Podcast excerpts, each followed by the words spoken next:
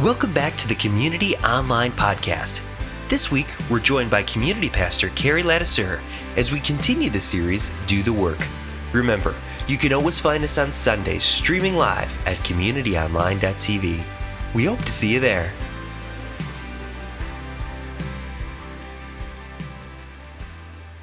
I want to begin today with a bit of a heavy question. Who has ever felt the metaphorical weight of carrying around a grudge? According to researchers at Erasmus University, carrying a grudge can weigh you down literally. Check this out. Researchers asked participants to write about a time that they'd experienced a conflict. Some were instructed to reflect on a time when they didn't forgive the offender. Others were told to think about the time they did forgive the person. They were then given a small physical challenge, jumping five times as high as they could. When they asked their human guinea pigs to jump five times as high as they could, those who had been thinking about a time when they'd forgiven jumped highest, about 11.8 inches on average. Those who had written about their grudges, on the other hand, jumped an average of eight and a half inches. Those who had forgiven jumped more than three inches and 30% higher. Isn't that wild? The results suggest that the weight of carrying a grudge may be more than just a metaphor. This blew my mind that we may literally, physically carry the weight of unforgiveness.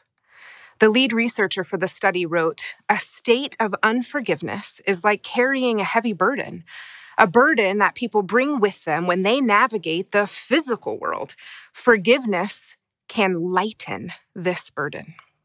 Today is a day for freedom, for the weight to be lifted for each of us. Today, we're going to explore and hopefully begin the work of forgiveness. It's all part of the work of relational restoration that we've been challenging one another to do. Here's a glimpse into our current series. Hey, Wilson. Hi ho, neighbor. Community online again for you today? Well, it's such a beautiful day. I thought I'd actually venture out for in person church today. Well, you can ride with us if you want. Although, if you don't mind wearing a mask in the car, that would be great. Just because Jill and the kids have never seen your whole face, I wouldn't want you to startle them. Sure thing. I could also bring along my little fence on a stick if you want. Say hello to my little fence. no? No. Sorry, forgive the bad Al Pacino impression, but that is the perfect segue to today's big idea forgiveness, an essential step on the path of relational restoration. These are facts. I mean, these past couple years, especially, have been super tough on relationships, which makes these past couple of weeks of this series come at the perfect time for me. I mean, in week one, we talked all about doing the work of identity formation. Uh, to restore relationships, we must first ground our identity in Christ. Well, in week two, we were challenged to do the work of self awareness, asking God to show us where we might be at fault in a damaged relationship. Eh, Jill helped me with that too. And today should be great. Are you ready to go? You know, I think I'm actually going to stay home and attend community online after all. I hope you'll forgive me for changing my mind. Well, I'll just have to let you know after today's message. Let's do the work.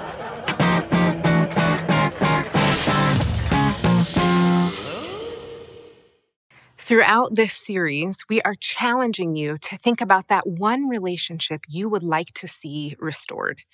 Now, a quick and important note here there are some relationships where restoration is not feasible or even healthy. We're not saying to go back to an abusive or toxic relationship. We're not saying that every broken relationship needs to be restored. In fact, if that type of relationship is what comes to mind for you, First of all, I'm sorry you had to experience that type of pain in a relationship. Second, my prayer today is that you would still be able to engage the topic with us and that the work of forgiveness would be freeing for you. However, for all of us, God is likely bringing to mind one relationship that you know is worth fighting for, one relationship that He wants you to restore. We want you to continue to keep that person in mind all throughout this series. To restore relationships, we must do the work of forgiveness. But how? What does forgiveness mean, and what is the invitation for us? When exploring what forgiveness means, I think it's helpful to begin by debunking a few myths about what forgiveness is not. Personally, I've heard some pretty sad stories about forgiveness being weaponized, so I think exploring these myths first could help us courageously engage the topic of forgiveness. Myth number one to forgive, I have to say that what happened is okay. Family forgiveness is not saying it's okay. In fact, despite what some people may have told you, forgiveness does not mean a lack of justice or even consequences for the harm or offense that was done. Forgiveness does not erase the pain or make the need for repair work just disappear author Janis Abrahms Spring says, We can't and we won't just dust off an injury, pretend that nothing happened, and embrace the person who injured us. Regardless of what we may have been taught, a quick, one sided kiss and make up response doesn't seem real or right. For genuine forgiveness to take place, we often need much more. Myth number two to forgive, I have to forget. Forgiveness is not forgetting and then simply acting as though it never happened. Sometimes we forgive and then we also have to set a boundary. Sometimes we forgive and then there is repair work to do. Sometimes we forgive and healthy distance or clarified expectations are necessary before the relationship can be restored. Author Lewis Smedes writes Forgetting, in fact, may be a dangerous way to escape the inner surgery of the heart that we call forgiving. There are two kinds of pain that we forget. We forget hurts too trivial to bother about, and we forget pains too horrible for our memory to manage. To do the work of forgiveness, we can't just forget what happened. Myth number three to forgive, I have to trust the person immediately. Forgiveness does not mean immediate reconciliation. Sometimes there's a good reason not to trust someone immediately again. It's not about placing ourselves back into a situation where we could get hurt once again by that same person. If you and choose to invite the person back into your life after forgiveness, and if he or she comes honestly, love can move you both toward a new, healed relationship. Reconciliation depends on the person you forgive as much as it depends on you. Sometimes they don't come back, and you have to be healed alone. Forgiveness isn't dependent on another person's acknowledgement of what they did. Forgiveness isn't dependent on an apology. And forgiveness isn't dependent on reconciliation in order to be fulfilled. So, if that's what forgiveness is not, let's explore what forgiveness is. There's no doubt about it. Forgiveness as a concept can be really hard. We may be holding on to old definitions that may have come up from the families we grew up in. So let's take a look at what Jesus teaches us about forgiveness to give us a brand new understanding. One of Jesus' friends, Matthew, witnessed many of the questions people asked Jesus and recorded them in the book he wrote about Jesus' life. In the 18th chapter of his book, Matthew shares this account. Peter came to Jesus and asked, Lord, how many times shall I forgive my brother or sister who sins against me? Up to seven times? Now let's stop there for just a second to explain a little background. Peter, a Jew, knew that the normal Jewish expectation regarding forgiveness was three times. The rabbis recognized that repeat offenders might not be sincerely repenting, so they instructed people to forgive three times. But on the fourth offense, you're out. No more forgiveness. So when Peter comes to Jesus asking if he should forgive seven times, he probably feels like he's being magnanimous. After all, that would be more than two times the cultural norm. He might have expected Jesus to commend him, but Jesus answers. Jesus answered, I tell you, not seven times, but 77 times. Jesus shocks Peter by multiplying his generous seven by 11. The point is not the number itself, but the exaggeration of the number here. In other words, Jesus is not saying that we shouldn't forgive on the 78th time, but instead we should forgive indefinitely. Jesus has told Peter to forgive, not seven times, but however many times it takes. Then he illustrates the point with a parable. Therefore, the kingdom of heaven is like a king who wanted to settle accounts with his servants. As he began the settlement, a man who owed him 10,000 bags of gold was brought to him. Since he was not able to pay, the master ordered that he and his wife and his children and all he had be sold to repay the debt. At this, the servant fell on his knees before him. Be patient with me, he begged, and I will pay back everything. The servant's master took pity on him, canceled the debt, and let him go. Here we have a servant who owes his manager a debt so large he can't possibly pay it back. If we calculated that amount in today's dollars, the servant owes the manager about $2.5 billion. Just in case you're wondering, this is a whole heap of cash. That is an amount of money I would not see in multiple lifetimes. And the master wants the money back. Knowing he could not pay, the master threatens to sell the servant's family into slavery. The thought here is not about repayment. The revenue from selling a slave would never cover the amount of debt, it was solely about punishment. But the master took pity on the servant instead and canceled the debt. Jesus continues the story. But when that servant went out, he found one of his fellow servants who owed him a hundred silver coins. He grabbed him and began to choke him. Pay back what you owe me, he demanded. His fellow servant fell to his knees and begged him, Be patient with me, and I will pay it back. But he refused. Instead, he went off and had the man thrown into prison until he could pay the debt. When the other servants saw what happened, they were outraged and they went and told their master everything that had happened. Then the master called the servant in. You wicked servant, he said, I canceled all that debt of yours because you begged me to. Shouldn't you have had mercy on your fellow servant just as I had on you?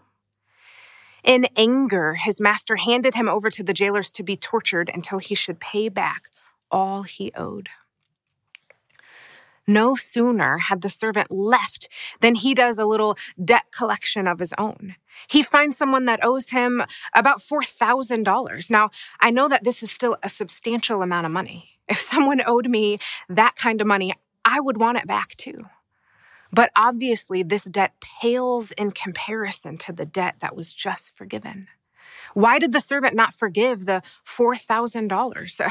Great question. Honestly, I fundamentally believe the reason he didn't forgive is because he didn't really understand what it means to be forgiven. Which leads me to the most important thing I'm going to say today. It's the truth we need to understand. Forgiveness is the choice to cancel a debt. When we don't forgive, just like the servant in Jesus' story, and just like where we started, we end up carrying the weight.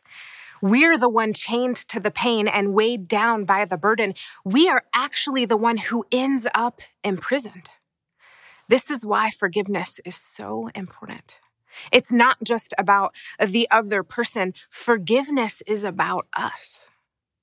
When someone has done something that has hurt us, in a sense, they have taken something from us. Their words or actions might leave us robbed of peace or trust or happiness. As a result, we believe that they are in debt to us. Forgiveness is the choice to cancel a debt.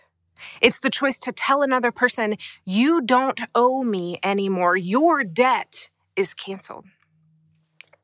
Forgiveness does not mean that the harm done to you never happened, but it can help you from free you from the anger and the resentment that eventually take a toll on your physical and emotional and spiritual well being. When unforgiveness takes root in our lives, that anger and resentment can hold us captive, spilling over into other relationships, potentially leading to depression and anxiety, ultimately robbing us of joy. Again, from Lewis Smedes forgiveness means to set the prisoner free, only to find the prisoner was you. I had a complicated life uh, growing up. Like many of us, my family of origin had some issues. Okay, like most of us, right? For years, my sister and I, along with our parents, have tried to do the work of sifting through the fallout of addiction and other issues that have plagued our family. We've been doing the work to become aware of how the scars of that kind of harm still shape how we live today. My story became even more complicated when a few years ago I learned that the man who raised me, whom I called my dad for my whole life, is not my father. My mom and I had a lot to sort through after this discovery. I was angry. I was sad. I was confused. I've not yet met the man who is my biological father, and I don't know if I will, but my dad will always be my dad. But I also learned that, irrespective of this news, that staying angry would not help me. In order to work through acceptance of this reality, I chose to work through forgiveness with my mom. She's a different woman than she was when I was growing up, and she happens to be a Christ follower now. This was painful and complicated for her as much as it was for me. I truly believe she did the best she could with what she had from her own childhood. I knew holding on to the pain of this reality or holding it against her was costing me more than anyone else. I love this quote from Anne Lamott. Forgiveness means it finally becomes unimportant that you hit back. Forgiveness means we cancel the debt. We free the person who harmed us, and in doing so, we free ourselves. So let's talk for a few minutes about how to forgive. Choosing to forgive and cancel the debt of someone who has harmed you can feel painful and at times impossible. We first need the help of the Holy Spirit to have the strength to forgive. If the wounds are deep or you've been holding on to them for a long time, it can be helpful to have another person, such as a counselor or close spiritual friend or a pastor, help you take steps towards forgiveness. True forgiveness takes work and time. Author Junie Felix warns us against thinking that forgiveness can happen quickly. She says, fast forgiveness is a lot like fast food because it doesn't work. With fast food, there's no deep nourishment or satisfaction, which is why it leaves you hungry. Fast forgiveness is the same spiritually, emotionally, and mentally. Over time, it makes you and the person you're sincerely trying to forgive sicker and unhealthier. Don't fall into the fast forgiveness trap. Instead, take wise and measured steps towards forgiveness. Although your journey toward forgiveness is deeply personal, I want to share some steps that can be helpful for each one of us. In his book, Love Slows Down, author Joel Malm offers these steps to forgiveness. Forgiveness involves admitting, I was hurt. Perhaps you haven't yet acknowledged that what someone did to you was wrong. Maybe you've been denying your feelings of hurt or anger. Before you can forgive, the first step is to admit that you were hurt. Forgiveness involves naming how you were hurt. This is where you get specific. Identify what happened that hurt you. I was betrayed. I was lied to. I was abandoned. I was disrespected. I was rejected. Forgiveness involves a decision to cancel the debt the person owes you. Forgiveness involves a decision to forgive. It's a decision we have to make with our head. Only you have the power to cancel the debt. Only you can choose to forgive the person who has hurt you. Forgiveness involves reminding yourself of your decision. Forgiveness involves partnering with God for heart transformation. Rarely do we make the head decision to forgive, and that's that. It can take a long time for God to do this work in our hearts. We have to remind ourselves that we have chosen to forgive. I recently heard a story about a man who was trying to forgive someone who had hurt him. His work computer required him to change password every 30 days. One day he received the prompt to update his password, and as he emptied the field and was preparing to set a new password, this blinking cursor awaited his input. He thought to himself, I'm going to use a password to change my life. So he changed his password to this forgive at H3R. In other words, forgive her. Forgiveness is often a daily or even hourly decision. We must choose to claim the freedom of forgiveness and not return to resentment or bitterness. Maybe a password like that could help you, or maybe practicing a breath prayer. Each week of this series, we're leaving you with a breath prayer to help you do the work of restoring relationships throughout your week. And this week's breath prayer focuses on forgiveness. God of forgiveness, help me forgive. Let's try this together. On the inhale, we silently pray, God of forgiveness. And on the exhale, we silently pray, Help me forgive.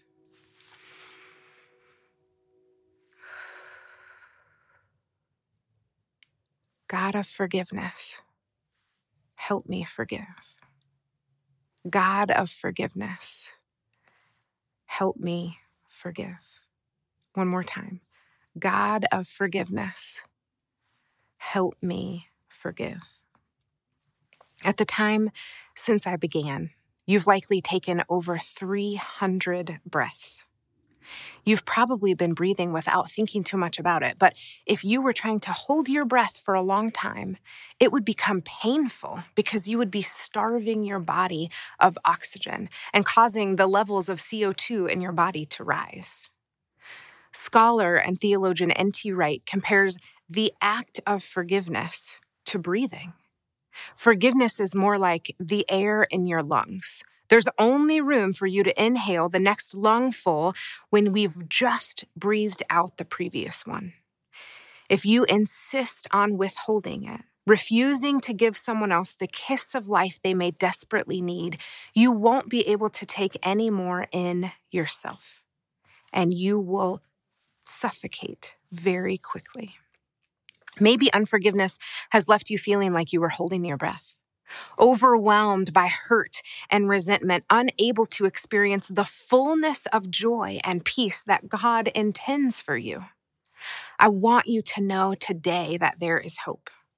Although forgiveness cannot erase the past, it can bring you freedom. So let's breathe in and breathe out this prayer a couple of times again. God of forgiveness, help me forgive. God of forgiveness, help me forgive. To restore relationships, we must do the work of forgiveness. May God empower us to forgive.